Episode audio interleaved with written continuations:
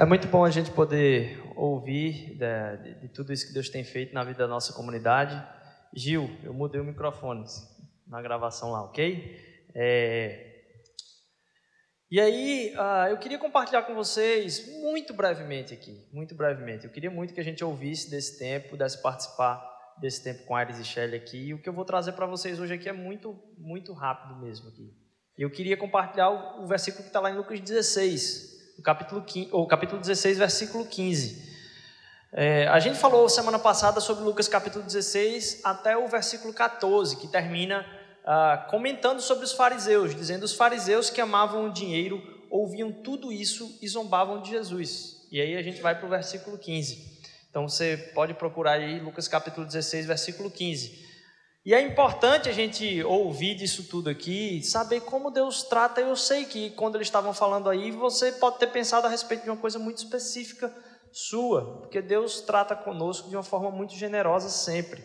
E a gente entender a, o ser alvo da generosidade, como Ares falou aqui, como um desafio, é interessante como a gente não lembra ou não é quebrantado o tempo inteiro pelo sacrifício do nosso Senhor Jesus Cristo por nós, da mesma forma. A gente não leva em consideração o tanto da generosidade que Deus demonstrou sobre a nossa vida ao nos resgatar do império das trevas.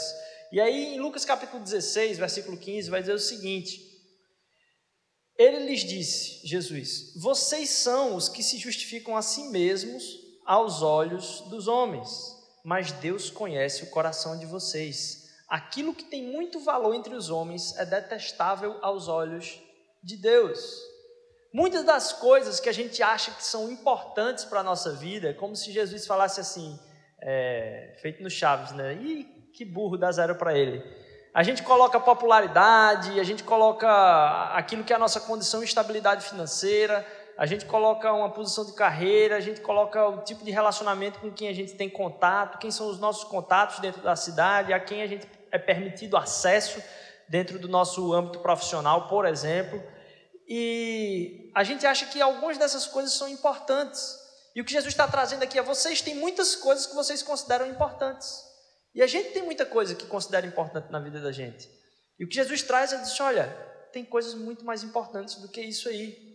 Todos aqui estão numa condição responsável. Muito dificilmente a gente tem alguém aqui que não é capaz de traduzir ou transmitir quem Deus é, numa forma generosa. Percebam que a gente é confundido no nosso entendimento do nosso chamado por Deus, como a nossa cultura é colocada aí. Você tem aí hoje não vou falar disso hoje aqui não, mas uma carrada de gente aí dizendo como é que você pode ter sucesso na vida, trabalhando a carreira profissional de uma forma muito específica, dizendo que você pode sair do nível tal, chegar no nível mais high level, como se chama aí, possível. E a gente tem essa cultura do, do, do sucesso em contraponto à, à, à cultura da nossa vida simples. Até mesmo quando as pessoas vão publicar sobre simplicidade, é de uma forma, vida simples. Aí o cara está lá, nas Pip Island, lá na Tailândia, vida simples. E a gente começa a fazer comparações e, e, e nos colocar em, em posições onde parece que para fazer sentido as coisas na nossa vida, tem de ter grandes ah, escalas. Grandes escalas. E a gente tem que lembrar que até mesmo no processo generoso, a forma como a gente se relaciona, a gente transmite nos nossos relacionamentos a generosidade, a gente tem que enxergar como foi recebido a oferta ah, daquela viúva lá. Deus se alegra é nas nossas moedinhas. Deus não se alegra nos grandes projetos que é, a gente, enquanto igreja, vai fazer aqui. Deus se alegra em quem você está se relacionando no seu trabalho, por qual você vai ser resposta essa semana uma resposta de consolo, uma resposta de conforto, uma resposta de transformação. E não uma resposta de quem não tem tempo, por exemplo, como foi um dos, um dos pontos de generosidade que a gente trabalhou aqui. Quantas vezes a gente não mendiga tempo para as pessoas? Deus não está de olho nos grandes projetos, Deus está de olho na moedinha generosa, na, no pouco com compromisso que a gente faz em viver a partir de um coração que é generoso para com as pessoas. Todos nós aqui, então, nos encontramos em posição de poder contribuir com o outro muito mais do que a gente imagina, porque Deus não está atrás de grandes projetos. Todos aqui são igualmente responsáveis por exprimir a generosidade de Deus. Porque o amor de Deus, nosso relacionamento com o amor de Deus, o amor de Deus é o nosso com, nosso com, consolo. Porque eu sei que é. Foi capciosa a pergunta. Porque eu sei que a gente pode pensar a respeito do nosso conforto. Ares falou aqui que o nosso relacionamento com Deus e como ele se torna morada para nós, traduz como Deus é nosso abrigo e refúgio. Mas a gente não pode entender o amor de Deus como sendo objeto do nosso conforto, porque o Evangelho não foi para nos colocar em conforto, foi para que a gente se ache em consolo com Deus. Deus vem trabalhar o consolo de tudo aquilo que é a minha angústia em relação a Ele. Então, o, o, o versus aí, né? O consolo e o conforto. Todos aqui são responsáveis, porque Deus não é o nosso conforto. E Ele, esse contato com o amor de Deus, se traduz uma consciência de responsabilidade. Entender a generosidade de Deus nos traz a consciência de que hoje eu não sou mais somente o carente da generosidade, mas o responsável no pouco com a generosidade. Eu estava me lembrando esses dias porque eu disse: Poxa, hoje eu não quero trazer uma palavra, sabe? Eu queria realmente conversar com vocês. E eu me lembrei de uma conversa que eu tive muito especial ano passado ah, com alguns pastores e a, a, a, gente passou tardes conversando a respeito de muitas coisas.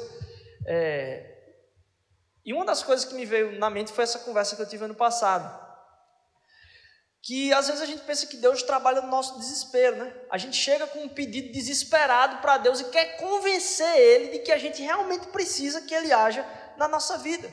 Como se Deus precisasse saber do nosso desespero. É muito bom a gente poder ser sincero de coração com Deus e clamar a Ele com todo o nosso fervor a respeito do quanto a gente está angustiado, às vezes do quanto a gente está com raiva dele, às vezes do quanto a gente tem angústias por não entender quem ele é, por não estar tá sentindo a presença dele no momento. Ele quer, acima de tudo, nossa sinceridade, mas a gente não pode ser confundido de, primeiro, que Deus é o nosso conforto, porque na verdade é o nosso consolo para nos tornar responsáveis, conscientemente responsáveis. Mas mais do que tudo, que o trabalhar de Deus na nossa necessidade não é pelo desespero, porque às vezes a gente pode se relacionar com Deus pensando que, sabe, quando alguém vem pedir alguma é, esmola, alguma coisa para você, que se faz toda a história parecer o mais drástica possível, que tem gente para dar comida em casa, que às vezes parece que a gente chega para Deus do mesmo jeito, tentando convencer Ele da nossa situação. Dizer, mas Deus, olhe bem, tem isso aqui que está dando errado, isso aqui que está dando errado, isso aqui que está dando errado, isso aqui. Como se Deus não, já não soubesse. E a gente se esforça, às vezes a gente vem cantar aqui, querendo colocar Deus, Deus, vê se entende a minha, a minha prece. Deus entende, Ele cuida de nós o tempo inteiro. Talvez então você confundiu a necessidade com o seu desespero. Você trata a sua necessidade como se não tivesse consciência de Deus a respeito dela. Deixa eu fazer uma pergunta aqui sobre a ordem da necessidade na nossa vida. O que é que veio antes? A fome ou a comida? O que é que veio antes? A fome ou a comida? Porque às vezes a gente pode imaginar que primeiro veio a fome. E eu acho que o nosso relacionamento com Deus às vezes funciona dessa forma. Eu vou explicar um pouquinho melhor, não se aveste se você não estiver entendendo agora. Nosso relacionamento com Deus às vezes se baseia como se Deus tivesse criado primeiro a fome para depois dar a comida. A gente chega com a nossa fome e as nossas necessidades para Deus, imaginando que Ele vai gerar milagrosamente aquilo que é a resposta da nossa, da nossa necessidade para aquele momento. Como se primeiro Ele tivesse gerado pessoas famintas para depois tratar daquilo que elas precisam. Deus não gerou primeiro a fome para depois gerar comida. Deus criou todas as coisas. E o homem estava em habitação perfeita com todas as coisas. Depois de todas as comidas terem sido criadas, foi que veio a fome. O suprimento de todas as nossas necessidades está na mão daquele que controla todas as coisas. Isso põe por terra de novo a necessidade da gente pensar em projetos gigantescos. Porque é sério mesmo que Deus vai depender da gente para projetos gigantescos? Justamente porque Ele colocou as coisas na nossa mão como responsabilidade, é que as coisas são ínfimas, estão no nosso dia a dia, na simplicidade das coisas. A fome não veio primeiro do que a comida, minha gente. A comida veio primeiro que a fome. A resposta já está dada antes da sua pergunta. Aquilo que é resposta para as suas coisas, você pode encontrar ela em Deus, porque Ele criou todas as coisas que serão respostas para o nosso ser. Mais do que tudo, eu ouvi de um, de um dos, dos teólogos que estava lá representado, coisa muito interessante, que na verdade a fome é só o motivo para que a gente possa se encontrar debaixo da mesma árvore. Porque as respostas que a gente precisa na nossa vida são muito mais relacionais do que de posse. A fome veio para gerar consciência do nosso encontro. Aquilo que Ares falou aqui sobre é, o ser comunidade já é uma mensagem do Evangelho. É porque você ter a consciência de que isso aqui é uma família e mais, de que o seu relacionamento com Deus é um relacionamento familiar, é um relacionamento de um, de um filho para um pai, é o que vai transformar e libertar você. As pessoas acham que libertação vem com aquele escudo de libertação, que a pessoa vem aqui para frente num evento que acontece e que aquilo ali é o que vai trabalhar na vida da pessoa. A gente não está precisando ser trabalhado nas coisas que acontecem na nossa vida. A gente está sendo precisa, precisando ser trabalhado naquilo que é consciência do nosso ser. Quem nós somos? O que é que eu tenho de convicção? O que é que eu tenho de convicção? Ele vai me sustentar? Ele vai como é que eu caminho no meu dia a dia? A partir das convicções que eu tenho. Não é uma condição financeira que produz transformação. Não são as condições da vida que permitem que a comida venha para mim e para você. A comida foi criada antes. Não é a condição financeira que produz transformação, é um coração transformado, um coração generoso que produz transformação. A consciência de que a gente é responsável por demonstrar generosidade e não a expectativa simplesmente de como minhas necessidades vão ser supridas. Porque semana sim, semana não, a gente está nessa crise de expectativa com o que falta no nosso ser. E o que Deus quer trabalhar é cada vez mais a consciência da nossa relação com Ele, para que a gente entenda que nele a gente tem tudo.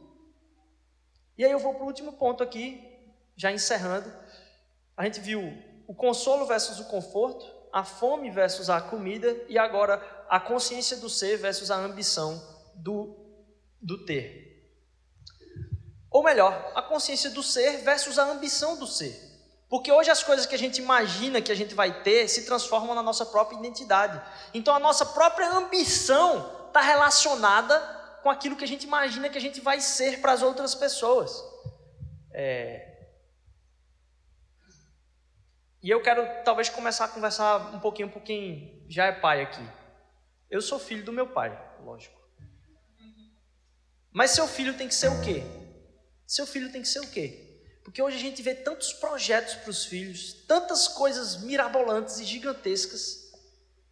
O que, que as pessoas realmente querem nas suas vidas? Quais são os projetos que você tem feito para os seus filhos? O que é que seu filho tem de ser? Porque a, gente coloca filho em tudo quanto é escola, tudo quanto é classe, tudo quanto é curso. O menino aprendeu com 10 anos a, saltar de paraquedas já, lutar judô, falar inglês e francês. E hoje está uma, uma noção tão louca disso que às vezes parece que aquilo que é a necessidade do filho é quem ele vai ser a partir daquilo que ele alcançou quem ele vai ser a partir de quanto de coisa ele conseguiu fazer. E a crise dos pais é se eles vão dar condição para os filhos de ter tudo o que eles talvez não tiveram. Quando a segurança que é trazida para a nossa alma e para o nosso ser, o que é que um filho tem que ser seu? O que é que um filho tem que ser seu? Um filho tem que ser seu filho. Às vezes os filhos têm tido todas as coisas, mas não têm conseguido ser filhos. Quantas crises são resolvidas em relação a como os filhos se sentem em relação aos pais? Se eles se sentem mesmo como filhos. Um pai amoroso, ele se orgulha não somente das coisas que o filho alcançou, mas ele se orgulha de qualquer coisa na qual o filho se empenhe. Qualquer coisa na qual o filho se empenhe é vitória para os pais. E a forma como a gente pensa que os objetivos da vida vão ser alcançados é pela quantidade de coisas que a gente tem. A consciência de ser filho, de ser amado e de ter um relacionamento pleno com o seu pai, a consciência do ser é muito mais importante para ele do que a ambição do ser também, que hoje trocou-se o ter pelo ser. Consciência do ser é mais importante. Um pai amoroso se orgulha de qualquer coisa que o filho se empenhe. Não é o que o filho representa, porque às vezes no âmbito egoísta, os pais projetam aquilo que eles desejavam ser, alcançar na vida e se orgulham deles mesmos em seus filhos. E não permitem que seus próprios filhos sejam a única coisa que eles precisavam ser, que são filhos. A consciência do ser é mais importante. Eu fui. Essa semana tive algumas experiências, essas últimas semanas aqui. E uma delas, Shelly começou a contar aqui, semana retrasada, eu acho que eu não contei aqui na igreja. Na quarta-feira, a pessoa que trabalha lá em casa uma vez por semana, ela estava limpando o, o quarto lá e aí, é um quarto de visita. E ela chegou para mim às sete e meia da manhã e disse assim: Ô, seu Rodrigo, por que, que vocês não me avisaram que ah, tava, vocês quebraram um vidro aqui no quarto? Eu disse: Quebrou vidro? Eu não quebrei vidro nenhuma, não. Eu disse: Pois é, eu tô me machucando aqui, vocês nem me avisaram. Eu disse: Mas eu não sei disso. Quando eu fui ver junto da janela, estava cheio de vidro. Eu abri a cortina, tinha um rombo desse tamanho aqui na janela. E é, no fim das contas, vou resumir a história era uma bala, que eu não sei de onde surgiu, nunca. Assim, não, não, não escuto tiroteio lá perto, não é esse negócio não, mas acho que foi por causa. Foi no, provavelmente foi no dia da final do Náutico, certo? Esse pessoal é muito complicado. Mas é, foi exatamente um dia após os meninos saírem do quarto lá. Daí você tira como Deus, e eu, pô, grato a Deus pelo livramento. Mas pensando na nossa sociedade louca a respeito do como a violência se dá, a violência normalmente ela se dá por problemas relacionais. Antigamente a gente tinha violência sendo expressas em casos extremos, mas hoje, porque o nosso ser está sendo preenchido simplesmente por aquilo que a gente consegue fazer, por aquilo que alegra nossas emoções, a gente perde de, de vista o quanto que os relacionamentos são muito mais importantes que isso. E a violência é fruto hoje no nosso, no nosso estado, em tudo, é de briga de bar, é por coisas bestas é por alguma coisa que foi desentendimento e que por causa de uma frustração muito grande, a representação relacional do outro, ela se perde pela vontade de eu concluir aquilo que é o meu desejo e me expressar da forma que eu desejo. A busca louca por, por viver longe da consciência de quem se é e mais por aquilo que se conseguiu fazer na vida, tem tirado a gente de de, um, de uma sociedade que tem muitos problemas para uma sociedade psicopata, para uma sociedade que não tem afeto, para uma sociedade que não mais leva em consideração o sofrimento das outras pessoas, não leva mais em consideração quem o outro é. E a gente entender que, poxa, eu não preciso ter, eu preciso ser muito mais, eu vou me encontrar nisso, é muito mais importante. Eu, essa semana agora eu fui andar de kart. E aí tem gente aqui que foi andar comigo essa semana, comemoração do aniversário do meu pai, e tá todo mundo aqui quebrado. Eu, como já sedentário de longas datas e esperto na parada, disse: minha coluna vai torar no meio. Então eu levei um travesseirão assim, levei um cinto, amarrei o travesseiro nas costas, assim, eu quero ver aqui eu sambar e mexer minhas costas. Mas mesmo assim ainda estou quebrado aqui, cheio de dor na, na coluna. E foi o aniversário dos meus pais. Eu achei interessante porque péssimo motorista, foi, foi horrível a parada, mas bati duas vezes que os caras tiveram que me rebocar lá, mas numa hora, é, eu passei um bom tempo, meu pai que pesa pelo menos mais uns 40 quilos acima de mim, naquele carrinho, né, digo, pô, eu levinho assim, devia voar, né, meu pai me ultrapassou assim, eu fiquei muitas voltas atrás dele, e é engraçado porque, poxa, eu sei que meu pai dirige pra caramba, e eu estava tentando entender como é que ele estava fazendo as curvas. Eu estava tentando imitar ele ali, fazer aquelas curvas. E muitas vezes deu certo, mas a maioria delas não prestou para nada. Mas naquele momento que eu estava ali dando aquelas voltas, eu, essa consciência de quem eu sou está sendo representada na relação que eu tenho com meu pai, quem eu sou em relação a ele, e eu poder estar tá enxergando ao mesmo tempo, eu estar atrás dele ali e me enxergar a vida toda caminhando por aquilo que ele produziu na minha vida, me fez dizer: poxa, como é importante a gente olhar para as outras pessoas e se relacionar com elas por quem elas são em relação a gente. E eu estava pensando, poxa, talvez nem todo mundo tenha tido a oportunidade de ter um pai do qual é, você considera ter exemplo. Talvez seu pai teve muita dificuldade de ser afetuoso em relação a você e sacrificou, ele deu algumas posses aí, ficou por isso mesmo. Mas mesmo em situações como essa, o agradecimento em relação a pais que se sacrificam e deixam muitas posses não é pelas posses que eles deram. Perceba, é pelo sacrifício. É pelo que o pai fez ou pelo que foi feito em relação a você. É a consciência da relação. A nossa consciência de relação com Cristo é plena e perfeita. Aquilo que foi o sacrifício dele por nós está lá posto para a história perceber. Dizer, está consumado. Aqui não tem quem queira provar o meu amor por você, meu filho. Está provado aqui. Eu não precisava passar por isso. E mais, eu demonstrei o meu amor relacional com você, mas você não percebeu. E mesmo assim, eu preciso sofrer por você. Para que você entenda isso. Para que você entenda que é, é o que eu fiz por você que vai gerar essa consciência de quem nós somos em Deus muito mais que vencedores, superabundantes em graça e responsáveis por transmitir o amor dele. Nós recebemos muito mais do que merecemos. Isso transforma quem a gente entende, qual é a nossa convicção, a nossa convicção de comunidade, que nós aqui podemos nos relacionar de uma forma frutífera espiritualmente, deve ser muito maior do que as respostas que a gente almeja na nossa vida. Porque a gente é a gente é, a gente não precisa ter. E quando a gente tiver, a gente vai se relacionar com o que a gente tem a partir de quem a gente é. E não a gente vai precisar ter para ser. A gente já é. E a gente vai se relacionar com o que Deus colocar na nossa mão partir do que a gente já é. A consciência do ser muito mais do que a nossa ambição. O sacrifício gera em nós essa consciência. O sacrifício na cruz feito por nós gera essa consciência de quem a gente é em Cristo.